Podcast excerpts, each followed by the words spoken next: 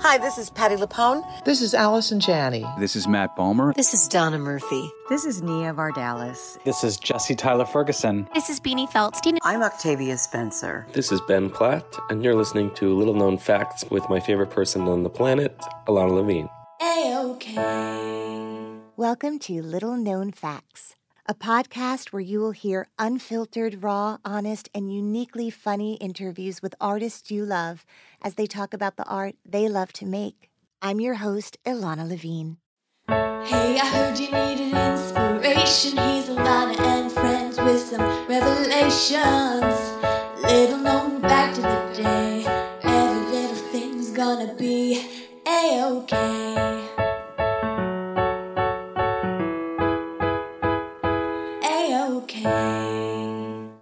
Known fact about my guest today when she and co star Bryan Cranston found themselves on a runaway hit sitcom, Malcolm in the Middle, they took their experiences as having been guest stars on previous shows and remembered what it was like to not feel quite a part of things and made sure that every guest on their sitcom would never feel that way.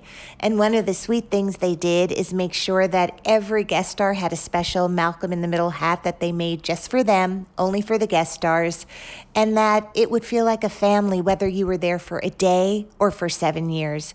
Welcome the extraordinary Jane Kaczmarek to the podcast. A-OK.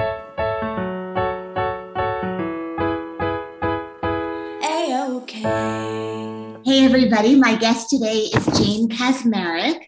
Jane is an award winning actress with many, many film and television credits to her name, but she's probably best known for her role as Lois, the matriarch on the long running sitcom Malcolm in the Middle. She has an illustrious theater career on Broadway, off Broadway, and all around the globe, starring in plays like Lost in Yonkers, Our Town, Long Day's Journey into Night, Dinner with Friends, House of Blue Leaves, Death of a Salesman, and many, many others. She's the founder of the organization Clothes Off Our Back, an online auction that has raised millions of dollars for children charities by selling fashion worn on red carpets by celebrities. She has three incredible kids. She's one of my oldest friends, and I am so, so honored to have the extraordinary Jane Kaczmarek on the show today. Hello, my friend. Oh my God, Ilana, this is so wonderful just to see you, to catch up. It's, I mean, which is I find really the case with theater is what happens to people when they work on a play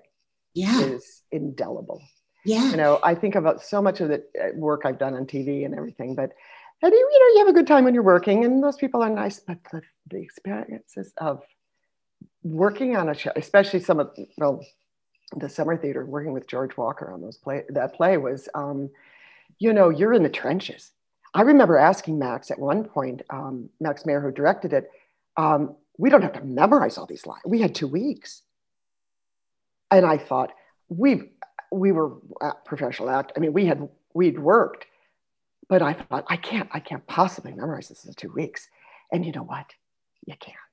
And we, we did. did. And you think, I mean, the sheer accomplishment of being a young person, a younger person, and knowing that you just have to figure out a way to do this, and it's up to you, and go and the fact that we were all in that together. And well you were you were uh, you were um, the uh, beloved of our director.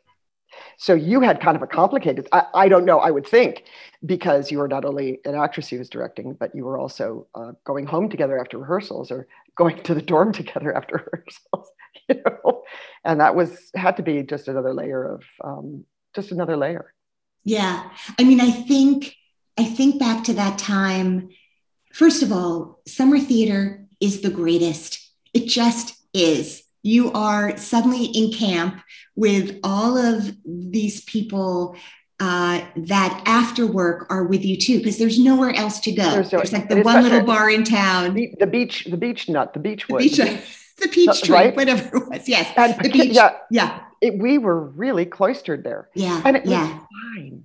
Yeah. It was fine. I I I remember other people there. The, the I, maybe it was the next summer or another summer was um, um, a Steve Martin play I did up there called Wasp, and it was a lot of the Vassar the students who were the apprentices and moving the sets and stuff. And it was this guy, Josh Radnor, who was just this young. And, you know, you get out and you're like, is that the Josh Radnor that was moving sets with me? Yeah, that's the Josh Radnor. Yeah. You know, there's so many people you meet up there. Um, in I remember when when Steve Martin was there that summer. I was doing a different play, and and we were all there again. And I remember being at the Beech Nut Pit Peach Tree Yeah. Saloon, and I thought, I'm sitting across from Steve Martin.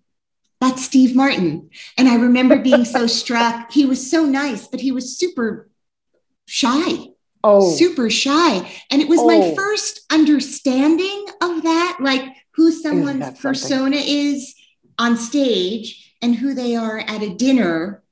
It, I, couldn't. well, and, and yeah. also, Ilana, he wasn't of the theater.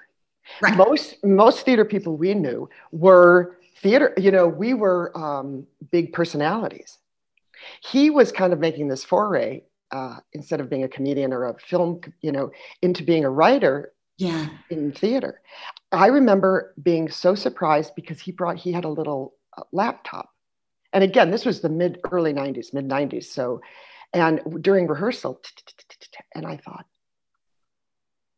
what is he doing you sit and you watch rehearsal or what we are used to with other playwrights is they're taking notes with pencils Yeah. On a yellow But- legal pad. Right. yeah, but you're not taking notes on this clickety clickety. It was very quiet, but it was still, it was like having an, an uh, another person in the room. Who, what was that?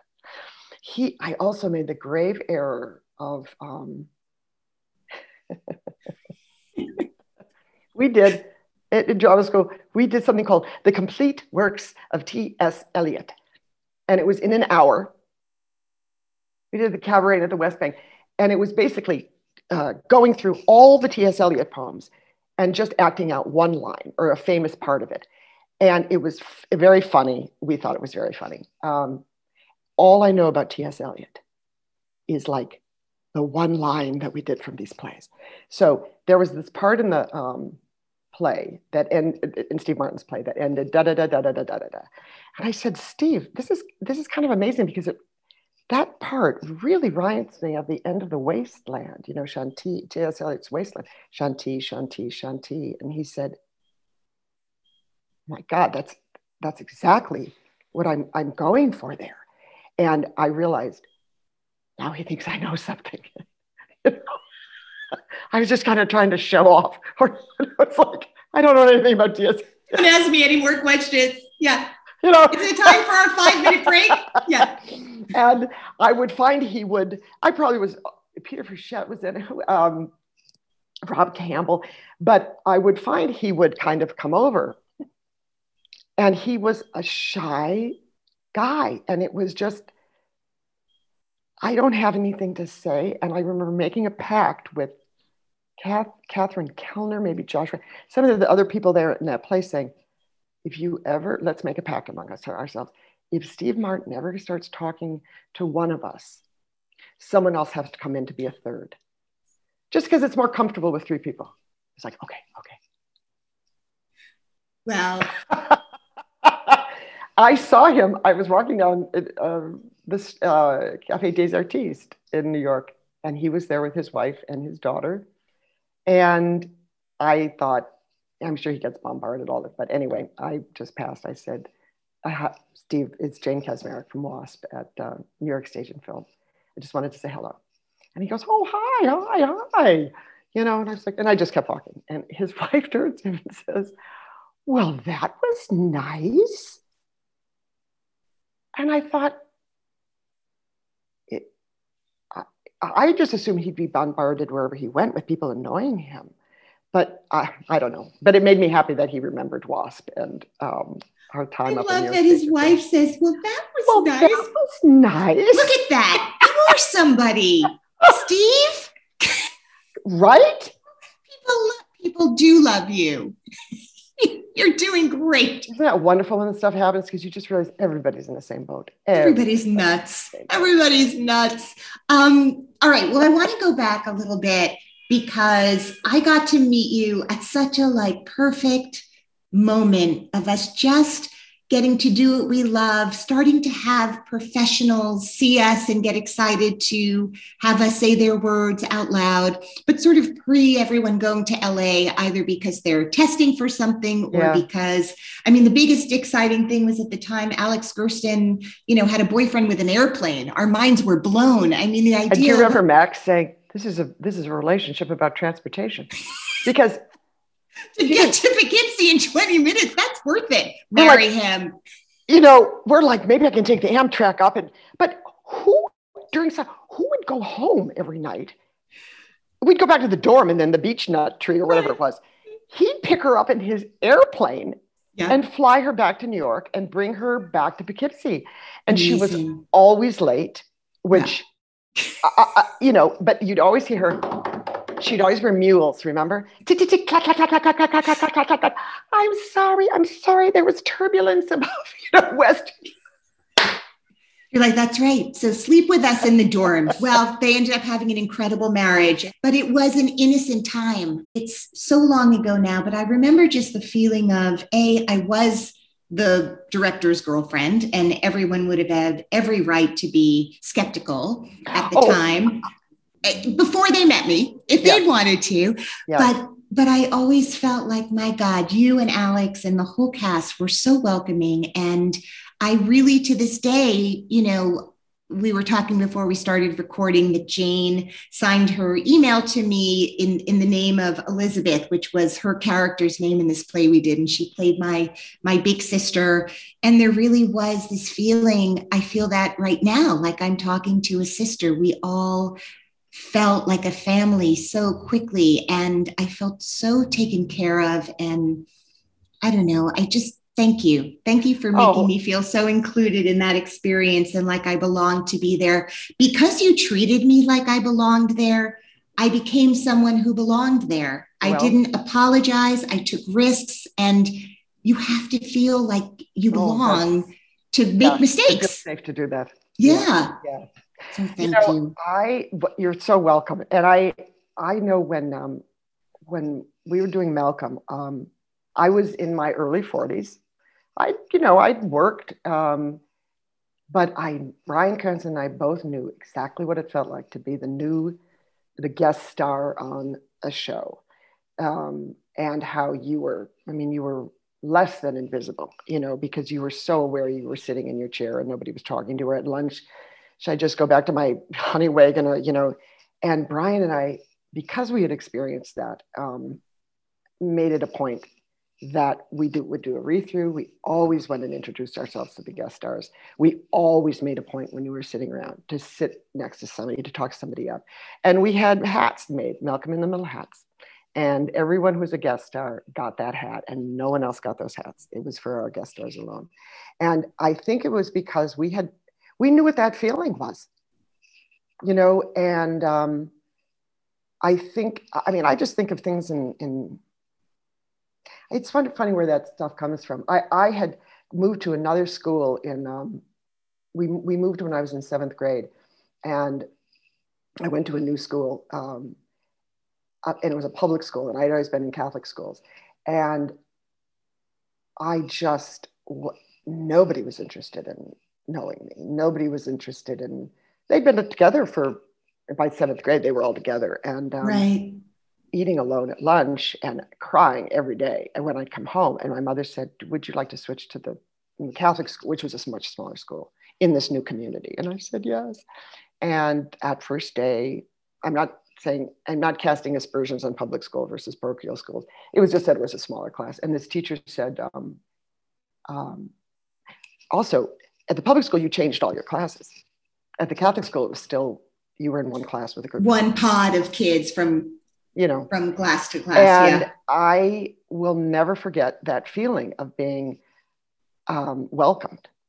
But there was one girl at the public school named Jill Jensen, and um, she was the only person who ever came over to sit with me during lunch. And I think you remember that. I I remember that so well. That um, you know, seeing anybody who's new, seeing any situation where somebody looks uncomfortable. I'm such a chatterbox now, but it's um, it pain it, it just it it it causes you it, you know it's just so hard to think about how scared and lonely people are. And we all i mean we all are. When i was doing lost in yonkers you know that girl was kind of a, a lonely person. And i remember just driving taking the subway to the theater every day and i would look on the subway for one person and think that's it that's who she is tonight and just because you'd see people who were you see so I mean you just saw humanity on the subway, you know, and just kind of think, okay, let's just kind of carry this spirit into the awkwardness or the loneliness of that person today. And um, can I tell you a Lost in Yonkers story about Neil Simon and you? What? I uh, no, no. I I mean I knew Neil a little bit because I had done Jake's Women. Oh, and I found right. So I I of course came to see you and got to reunite with sweet Bruno Kirby and and what an amazing time that was. Yep. And I found myself for some reason shortly thereafter at a dinner and Neil was there and I told him that I had just seen the play again and just how I had seen the original cast and how extraordinary it was to see it again and I just I loved that play. I thought yeah. it was really special. Yeah. And he said I have to tell you something and I said he said I said, okay, Neil, you tell me something. And he said, I usually have a really hard time with replacements. I usually can't get over whatever the yeah. original. He's like, but you know, with Jane, that's just not true. And it was I, such an incredible thing because Mercedes had, you know, opened the show and there was so much about her in it. And, Ilana, and I'm, I can't believe this. And he said, with the exception of Jane Kaczmarek. I was oh sure that you knew that or that that no. had been trans. Oh my gosh. Oh, okay. This is this is why this is amazing because he came you know when you're a replacement you work with all the uh, understudies and yeah. then you put in rehearsal and you go in yeah and the stage and, manager is your director usually right. right and I asked the stage man, Peter, what was his last name? He was so wonderful, Peter Lawrence. Um, and I said, "Is my accent?" Because I didn't have diet, you know, I was just kind of winging it. No, you have one minute to do right. the part. Yeah. And uh, he said, "It's fine, it's fine." And I, Neil came to my dressing room after the first night or second night, and said, "What are you doing in my play? What are you doing in my play? You're ruining the play." I said, "What?" what? He goes, you know, you you you you got to beef up that accent. You got to beef up that accent. The humor is in the accent. It, that accent is a funny accent. But I said, well, I was I've been trying to make her um, more believable because she goes from being a really severely kind of retarded person into being a, a poet. And um, I, I've been trying to make it make her less doy in the beginning so it makes a little more sense by the end of the play. Well, that's not your no. And I remember walking home and just thinking, "Oh my God, I'm going to fight." And then hired a guy named Howard Samuelsohn, who was Brad had worked with, was at Brad's class at Jill, who was a dialect coach, and just you know everything started becoming more you know like uh, Jerry Lewis, um, but it was it was funny. I know, and I never saw him again. Well, he saw you again. He oh obviously came again. Well, and that's what he told me. And he didn't have to say it. It's I, not. You know what? This is this is amazing. You telling me this, because for all these years, you know, you carry things around thinking this is this and this is that. And I know that Rosemary Harris came into it then too, and she said, "I'd like to suggest something, and let me let me hear what you think." she was playing Grandma Kurnitz, of course. She said, Why don't we do the play as if we're actual human beings talking to each other? And I thought, oh my God, I love this woman.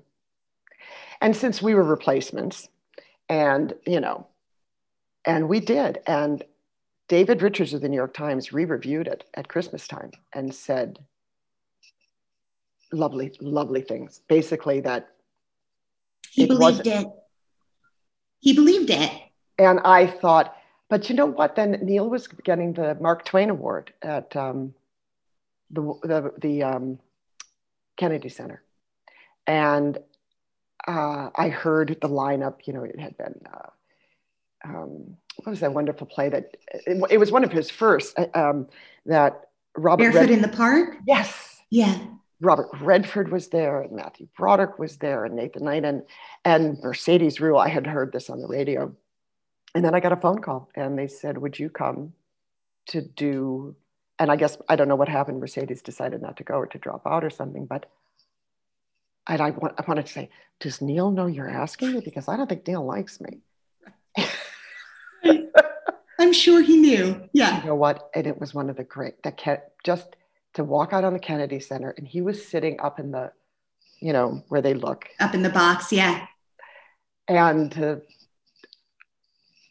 and it was when he was you know things were in the decline Declining. Yeah.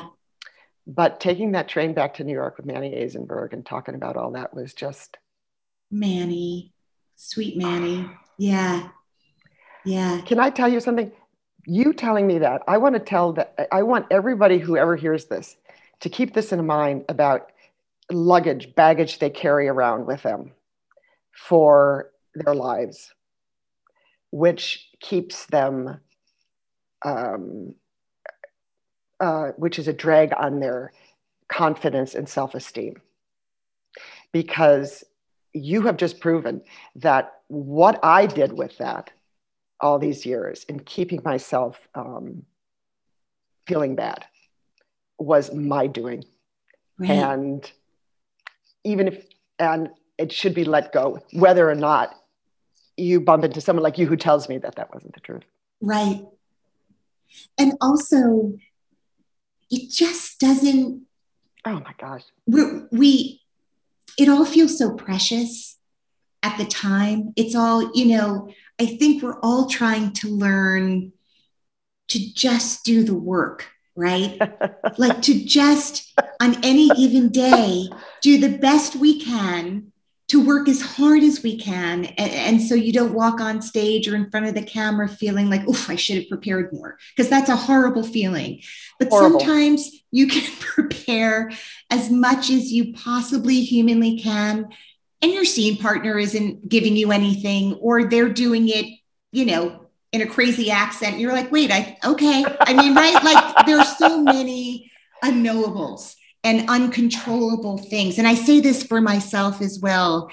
It's like to for it's so hard to forgive yourself. Oh my god because what if what if you had done the wrong accent? Like let's just say okay okay let, let's well- say you did.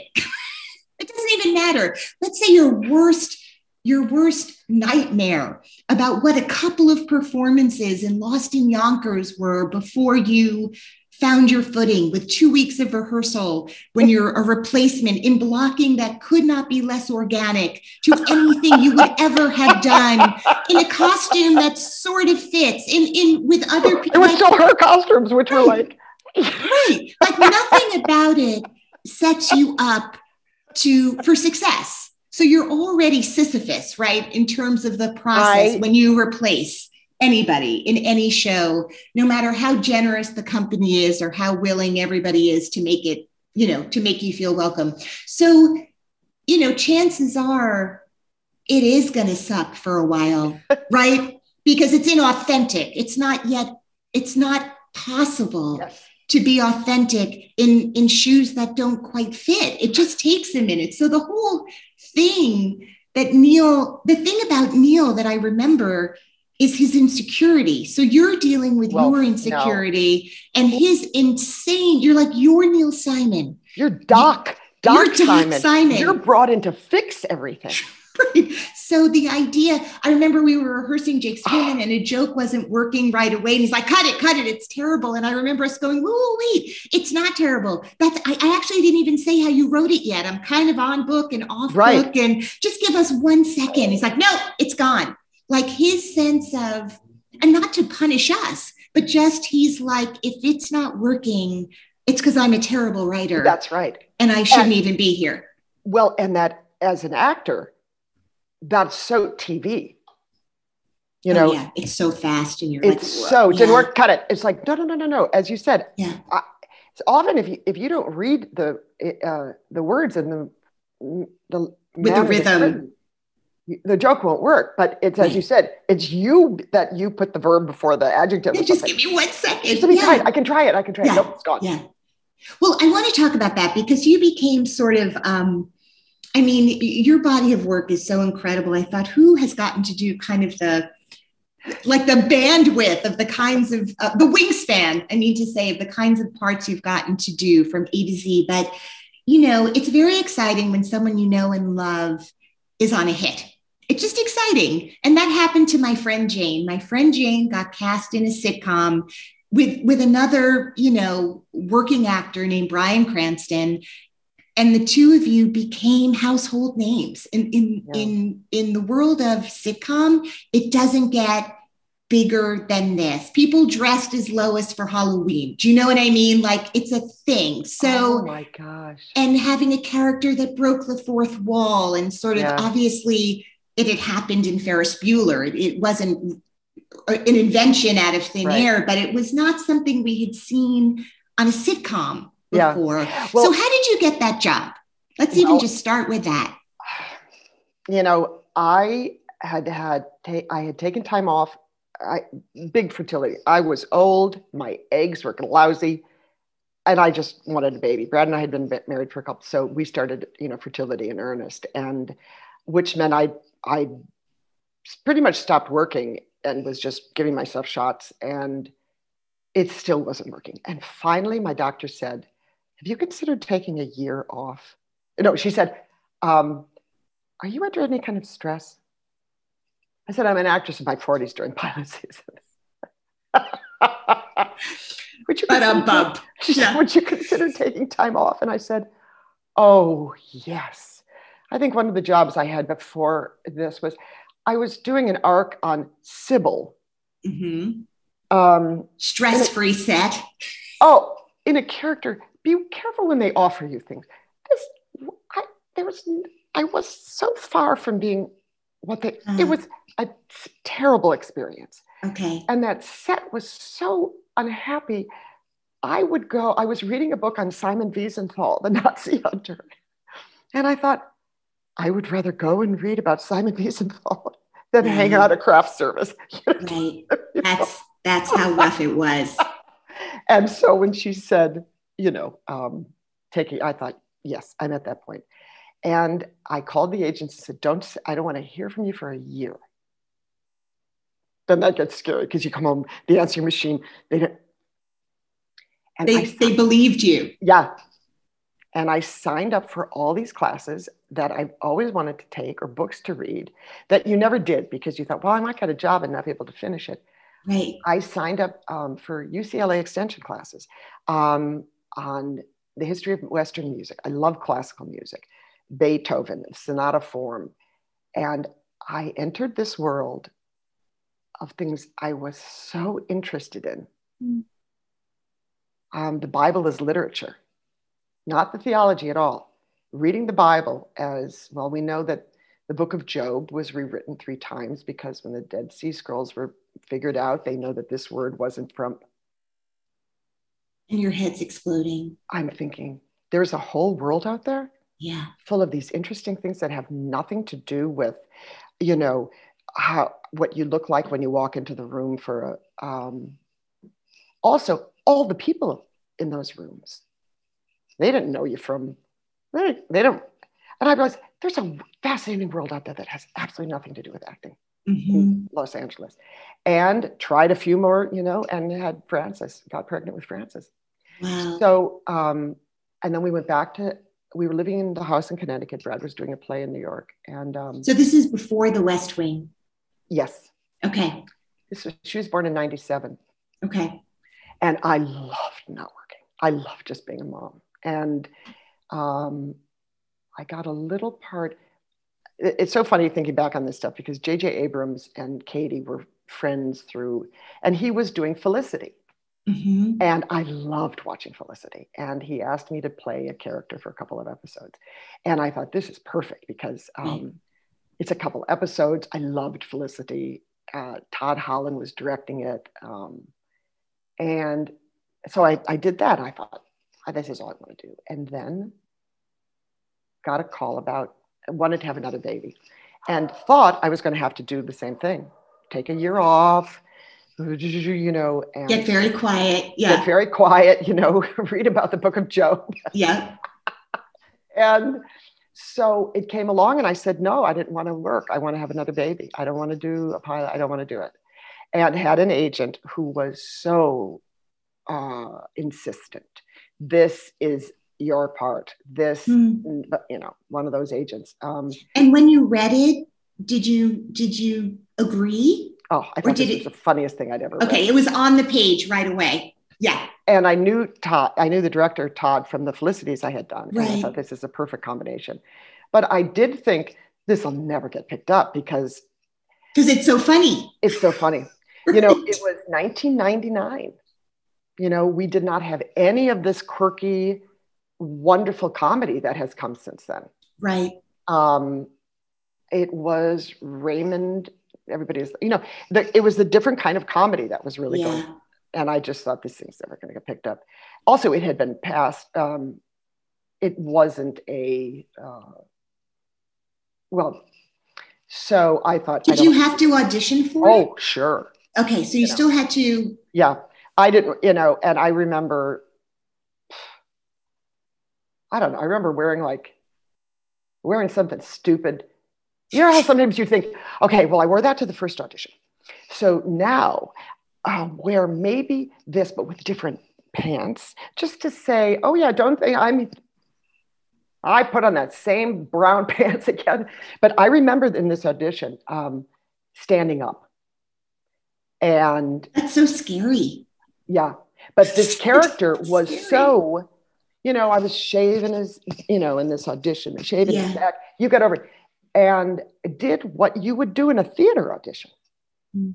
because that character really was very theatrical. Yeah. Um, and I remember being told afterwards, you're the first person who stood up. Also, you were the only person who made her funny. I thought, are you, this is, this character's hysterical. But then there was also talk that the Lin- Linwood Boomer, who wrote it and was Malcolm, had a really hard time with his mother, and he didn't mean her to be. As likable. he was a, but that was old. But when I went to the, um, and this is what it was, because still there was this thing. So I had, um, before I auditioned, the agent said, they can't, they're looking at everybody, they can't find anybody. You, they have asked. I said, they asked specifically for me? They really like me. you still turn into that. Well, they really like me. Maybe I should. Yeah. Yeah. Even just to go in and be liked for an hour. Yeah. Forget the job. Just You know- let people like me. but it's because I mean I can talk about all this oh the Bible and Beethoven but when it came down to it, it was like oh they really like me well maybe I'll go audition maybe I'll just have someone like me for you know Yeah. Yeah. Well, you were a baton twirler as a girl. You enjoyed shiny things and people excited to see you. well and at the call at the um at the network audition remember The te- yeah, yeah, yeah, the final like the the screen- test. Yeah. it was Pam Dawber from um, Mork and From- Mindy Yeah. Jennifer Coolidge, who I was like, this girl Forget is it. a G- this girl, hands down. Yeah. Why are we even here? Yeah. It was the three of you? Yeah. And I didn't hear, usually you hear when you go home. I didn't hear anything. And the next morning, uh, and I thought, oh, fine. And the next morning, the agent called and said, Why didn't you call me back? I left several messages last night. You got the part. And I was like, I did? Huh. Huh. Okay, I did. And then you're happy. But I said, What the hell happened to Jennifer Coolidge? Why didn't they cast her?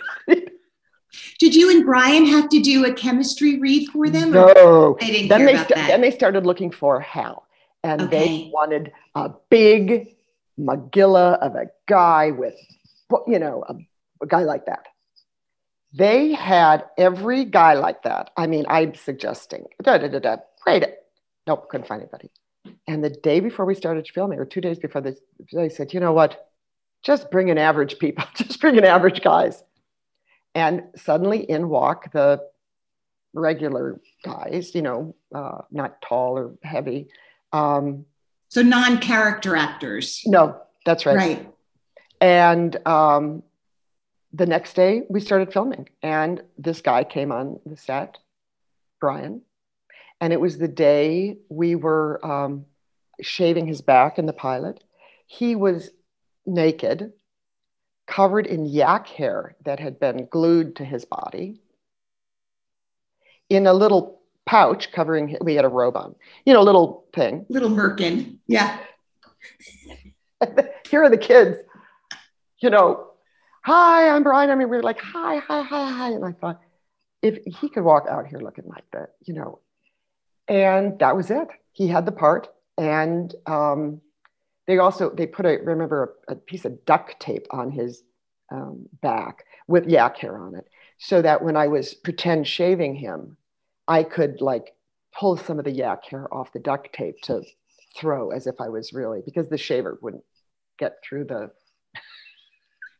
You're calling it yak hair. and that was the that was the beginning of this No, no yaks were harmed they, during they the filming they- Malcolm in the Middle. they needed a um an insert shot of the ra- the clipper going up a back of a hairy back so that there'd be a shaven strip when they were cutting the scene together what are we going to do get the teamsters in here We need a, we need a runway, a hair runway. They said, hey, who's got anybody got hairy back? I do, I do, I do.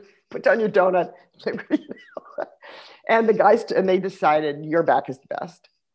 And I shaved this teamster's back for the insert shot, and he got a hundred dollars. And uh, then he went back to eating donuts and moving the trucks. Unbelievable. so you didn't know Bryan before. So, and he just, oh my God, I love that guy. Um, he,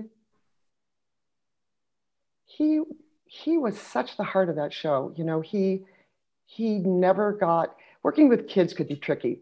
They work for such short amounts of time, uh, which meant we had to work many, much longer hours. Um, also, sitting around on a set, you know, you're sitting at rehearsals, you're talking to, it's different downtime on a on a rehearsal is different than downtime on a TV show because it can be hours and hours and hours and hours and hours.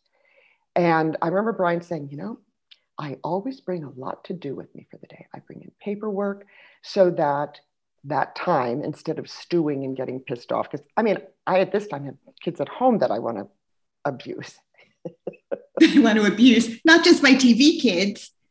You have real kids at home to yell at.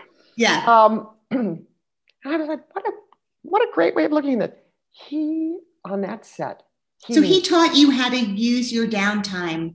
He was just such a good influence Mm. on me, on those kids. He knew the lyrics to every song. He was always singing. He'd make up little spoofs of things. When things were getting late or tired, he would start some crazy little. The guy is, uh, he was really, really something. Um, uh, Dewey, the kid who played Dewey, Eric, was an only child from Boston. His mother had moved out with him, and they were living in the Oakwood apartments, you know, Mm. for seven years. Bryan had a daughter named Taylor who was about Eric's age, Dewey.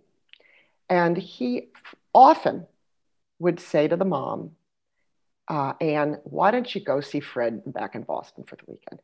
Eric can stay with for us for the weekend. You know, Taylor and Eric could play. And um, I would say, I mean, I like those TV kids as much as anybody, but I'm not going to bring them home for the weekend.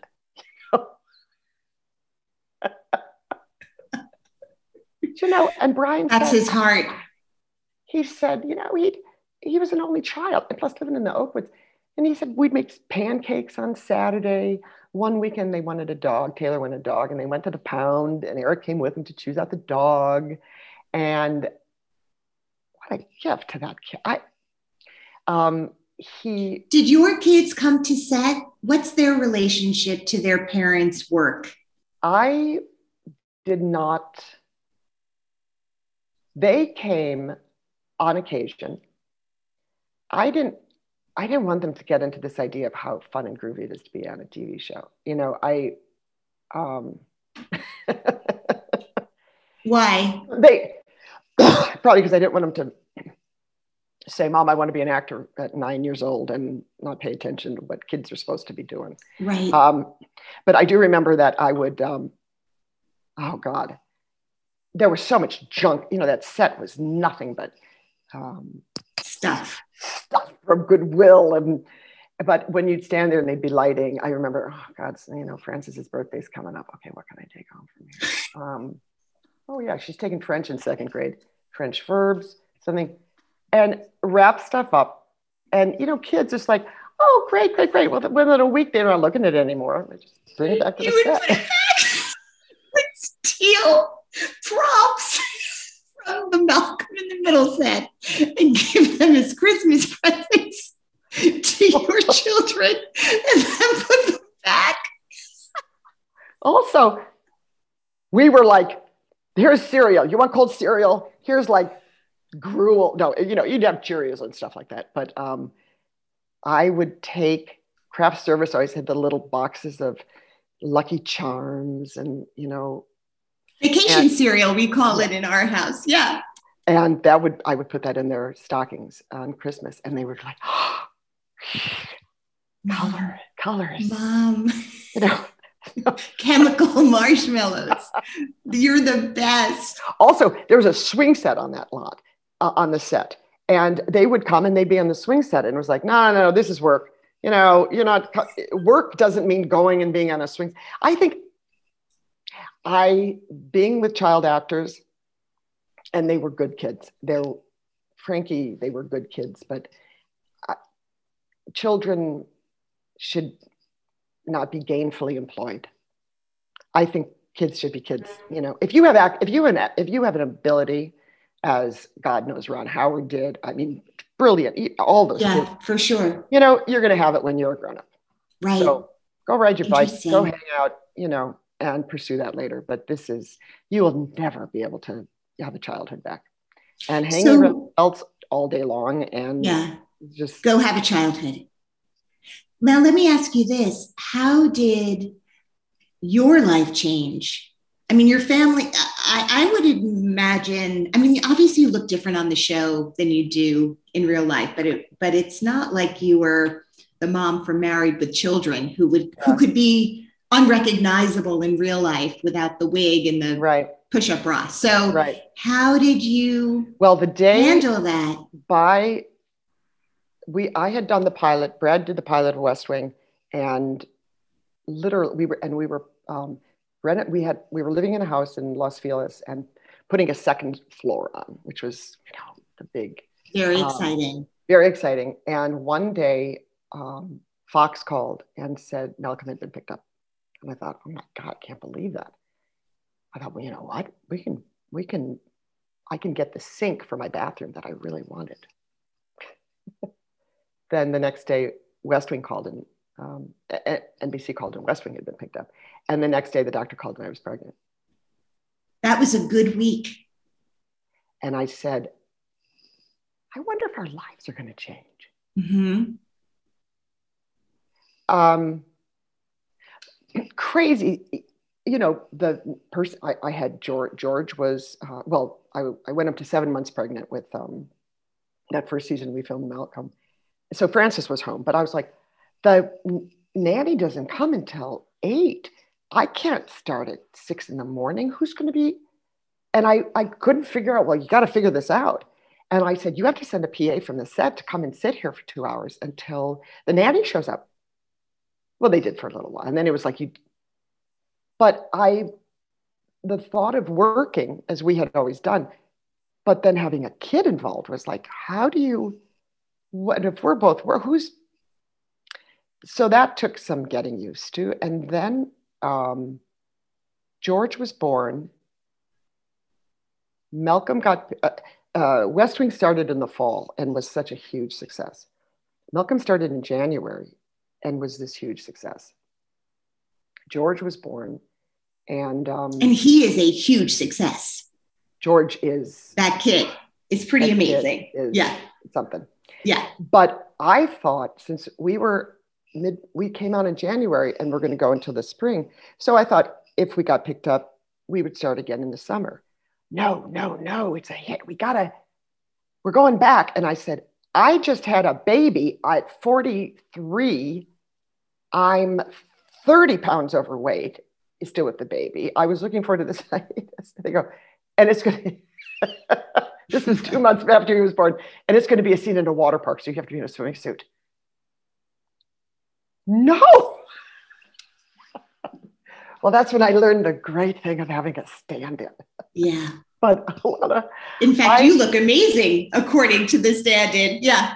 I If only the stand in could be our life stand in. this this girl i wore i had on support hose my swimming suit my one piece swimming suit and then i had to wear sneakers because support hose have like toes in them it doesn't look like you're it looks like you're wearing you can't walk around. So i had then sneakers on and then a sarong wrapped around the swimming suit. Um, so no one was going to see an inch of me. And then they had the stand-in who had also just had twins. I was like, why is your body looking so good? she said, she would do squats. She would nurse and nurse doing squats while she was nursing. And I thought, okay, but you look really good. And if you can make her look like me, you take her to the water park, you push her down that slide, you know. And um, I became the biggest.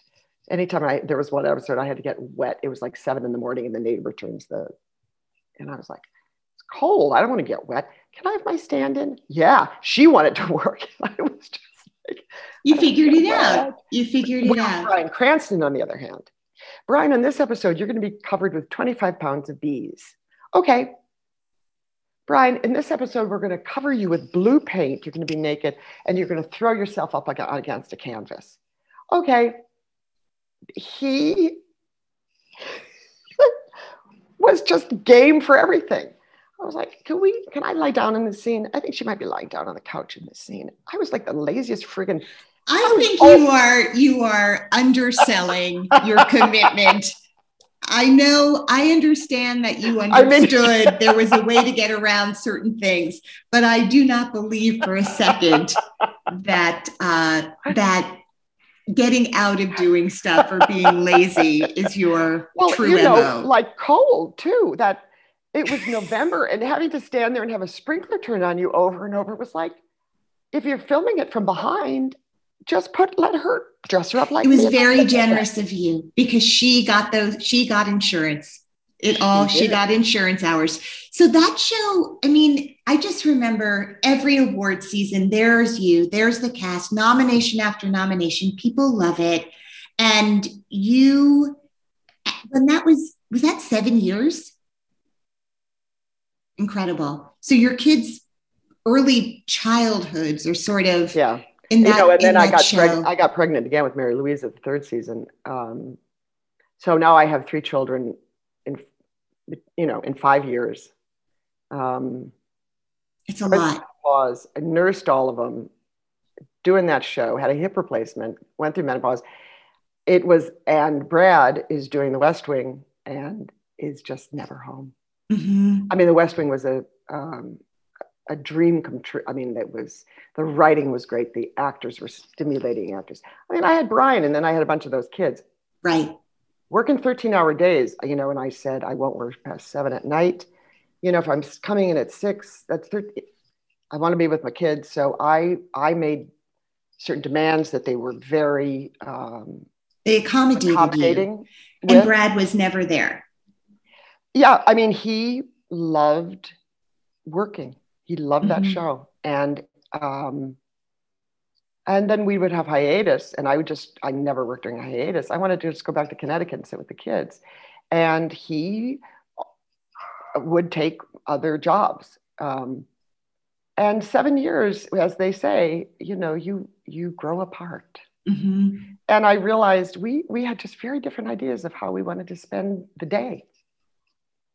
You know, I um, have liked acting and the work is great, but I, I like being home. I like a home. I like being with my kid. I, and um, you know, you you you make your bed. I mean, I I knew when we were dating his uh, devotion and his lack of sacrificing his career for anything, and he had said that to me. And you think, oh no, come on, you know, you're gonna. Um, and he had great opportunities, so I can't really. Um, but he signed on then for the next Aaron Sorkin show when West Wing was wrapping up, um, which I didn't know about. Our agent told me, and I said, "Are you?" I just couldn't. I mean, West Wing was exhausting. You know, he would get uh, Aaron would rewrite scene three in the morning. The fax machine would go off, and he'd stay up for hours memorizing that because he wanted to. You know, um, I just wasn't in that head, and thought mm, this is really, this is, this is, this is a crossroads. And um, a lot happened, but we, we stuck it out for um, four years after those shows ended in 2006. And the, they were, their final episodes were on opposite each other. You can't make what? this up right? Okay. Yeah. Crazy. And I'm happy to say that our numbers were higher than theirs. um, there you go. And um, life continued, and about four years after that, it was just, it was time to um, get divorced, which was so difficult because you know we were we had been so happy for so long. We were both from Wisconsin. We we were, but people evolve and grow and you really kind of set into the life you want and um, when it's not shared there's not much you can do about it um, and i did i mean as you were uh, i this uh, close off our back to charity i had a great opportunity to go to india several times and countries in tanzania and rwanda um, visiting these doctors in the hospitals in the, uh, that the charity was helping to support. And um, those are life changing experiences. Seeing burn children who are burned and um, blind, um, sitting in on a surgery. Uh, this was in Tanzania, where the children were born with cataracts, and if you uh, watching the surgery, following the family, both kids, and then being with them and their parents when the bandages are taken off and the child sees for the first time um, is just I, I i'm so grateful i had those opportunities I, I don't think any nothing in the world feels as good as being able to help a child in need yeah and you know and this was these these countries and these situations are so um, biblically poor. Yeah. Um, so that doing that for a while really kind of changed my life, and the uh, the idea of you know then getting divorced and the idea of what I really wanted to do with my life um, uh, was altered. I want to I wanted to say, and, and of course, not to mention that after this, I read earlier just sort of a, a handful of the great works and plays that you've been able to do now that your kids are a little older. Yeah. But it seems to me that whether it's Alfred Molina or or whoever it is, that you are getting to work. We talked about Tony Shalhoub before we started recording. You're getting to work and choose to work with your friends on incredible pieces. You know, of, because of theater. You know, as a mother, as a wife. By the way, when I found out you were married to that guy on Nurse Jackie, oh my God. Oh my I God. I know. Talking very... about how you'd see people and go, who is that guy? I didn't recognize him. I didn't like Deborah Headwall. I wasn't him. I was right. like, who is that guy? And then I don't know, someone said, you know, he's married to Ilana. I thought, Ilana Levine, you are. Then I saw him. He did a, a play with um, Jessica Hecht um, yeah. The uh, last kiss or the oh, kiss? Oh man, or, yeah. You know, and he was yeah. good on TV as he is on stage. It was yeah. really um, so. Stage please kiss. give him Stage Give- kiss. give him my regards. I will. I will. I will. you know, having a life, having children, and being part of a community and a school, or all that, uh, all those, your priorities change. Mhm. And working on, um, uh, working just for the sake of work, and I and I'm I don't mean to be, you know, um, glib. I am so grateful that I am a Polish girl who has saved my my nickels. Um, Um, before we go, you're going to be like, oh, I wish I knew this was part of the job. But I'm going to ask you to share a little known fact about you with my listeners. As if you haven't shared many know, little what known do facts. you? I I, want give, more. and I give, and I give. I know Uh, you do. I know you do. I have never worn a thong underpants. Listen to me. I have done almost 300 episodes, and I will be hard pressed to find a better little known fact than that. So let's just stop while we are ahead. Jane Kaczmarek, you are a dream human. I love you so much. It's ridiculous. I'll see you when I'm back in town. All right. I love you, honey. Thank you. Thank Thank you. Bye-bye. Bye. Thank you to Norma. Bye. Yes. Okay. Goodbye.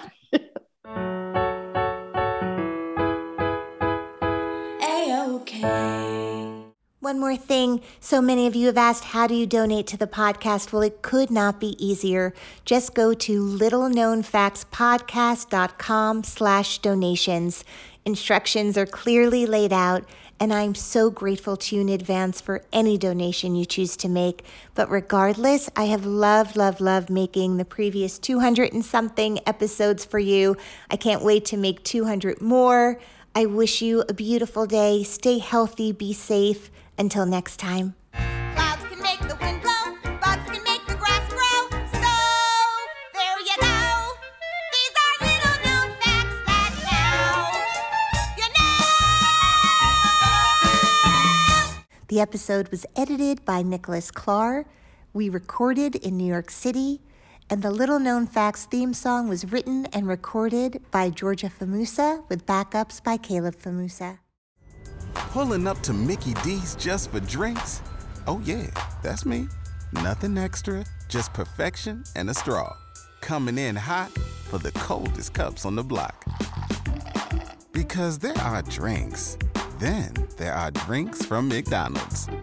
Mix things up with any size lemonade or sweet tea for $1.49. Perfect with our classic fries. Price and participation may vary, cannot be combined with any other offer. Ba da ba ba ba.